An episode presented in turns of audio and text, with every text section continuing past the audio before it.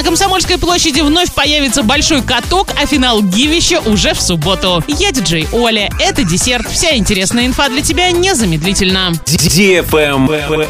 News. Более 200 миллионов рублей может получить подрядчик, выигравший контракт на сбор фото и видеоматериалов с камер контроля нарушений правил дорожного движения, установленных на дорогах Оренбургской области. За один материал о нарушении ПДД заказчик готов платить по 214 рублей 67 копеек. Однако общая сумма, которую за свою работу получит исполнитель, будет определена по итогам его деятельности. Другими словами, сколько материалов соберет, столько и получит. Лайк.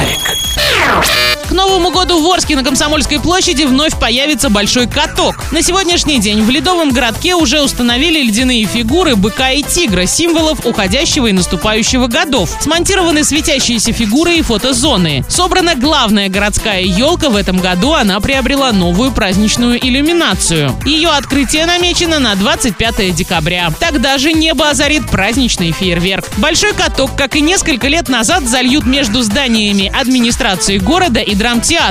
Будет организован прокат коньков. Правильный чек. Чек-ин. Новогоднее гивище от радиостанции DFM Орск близится к финалу. Главный приз iPhone 13 Pro. Заходи в Инстаграм собака Орск, нижнее подчеркивание тут и участвуй в ежедневных розыгрышах. Общий призовой фонд более 400 тысяч рублей. Для лиц старше 12 лет. На правах рекламы генеральные партнеры. Салон мебели Гольфстрим, магазин техники Apple Ребро, турбаза Простоквашина, магазин женской одежды Self Love, меховой салон Ракар, магазин Фортуна, спортивно-оздоровительный комплекс СОК, салон женской обуви Каблучок, отель Сауна Лето, служба оконного сервиса, туристическое агентство «Вокруг света». На этом все с новой порцией десерта специально для тебя. Буду уже очень скоро.